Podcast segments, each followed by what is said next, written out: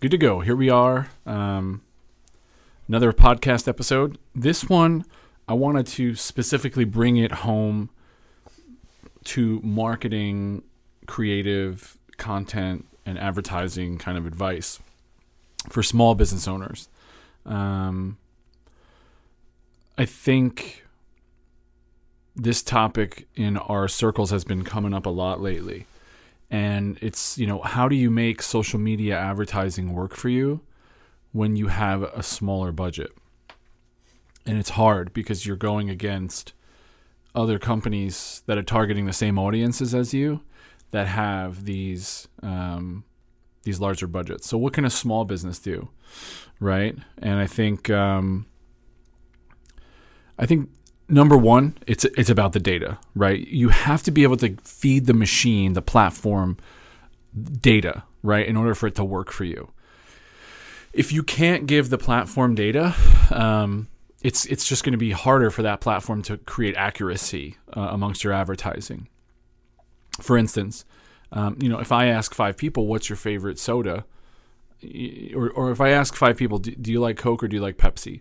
I might get you know a bunch of different answers out of asking five people, but it's harder for me to start figuring out what more people like than if I asked a hundred people. And it's the same thing with Facebook and Instagram and Snapchat and Google and YouTube. Um, you have to be able to feed the machine more data and let the data dictate the accuracy and the relevancy uh, of your advertising. So if you know if you if you can't give the machine data, it's going to be harder for you um, to use the AI, to use the algorithms, and to find accuracy, you know, within your marketing and be able to kind of tweak and adjust that marketing. You know, you want to be able to see, oh, like are my ads, you know, more popular amongst 25 to 35, 35 to 45, uh, male, female, what part of the country that I'm advertising in is it most popular? You want to be able to use the data to, towards your advantage to improve your ads as you move forward. And without without data, it's hard to do that. So what you really have to focus on if you have a small social media budget um, is utilizing campaign objectives and placements that cost less money. Um, you know, typically, if you want to run traffic advertising to your website, it's going to cost more money than other forms of advertising on social media.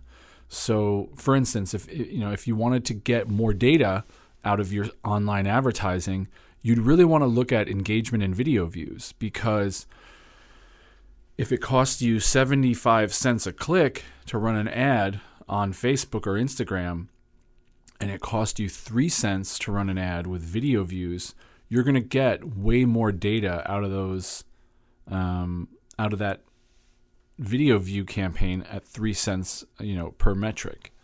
Um, and now you can actually give the machine a little bit more to work with in, in, in, in the form of data. And then the AI that it has, you know, in it can can do a better job for you um, at predicting, at creating relevancy. So I always suggest, you know, small businesses with small budgets use campaign objectives and placements and um, and strategies that are going to give you more data and cheaper metrics equals more data, right? Um, so that would be my suggestion on how to work on social media with a small budget. Also, you want to be able to run ads for a length of time. You know, running an ad for seven days or 14 days is, is not going to do anything for you. It's, you know, um, you want to be able to run those ads for 30, 60, 90 days and be able to gauge you know the success of that campaign, but also have the ads up long enough for advertising in, in itself to do its job. You know, if I put a billboard up for three days, it's not going to be as effective as if I have that billboard up for 30 days. So it's the same thing. You want those ads to be able to run um, for, you know, 30, 60, 90 days.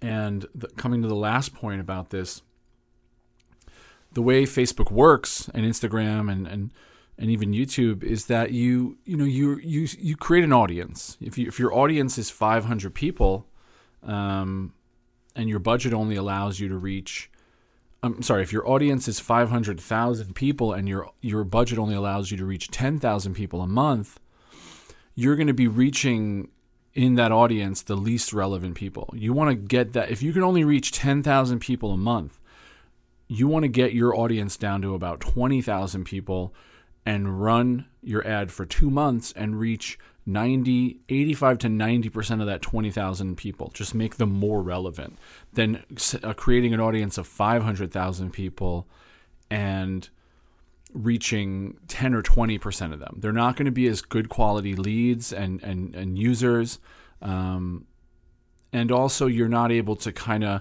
run advertising properly to a group or a demographic on a consistent basis where they start to know your brand and products so that's what I would suggest if you have smaller budgets is invest time in uh, getting more data out of it.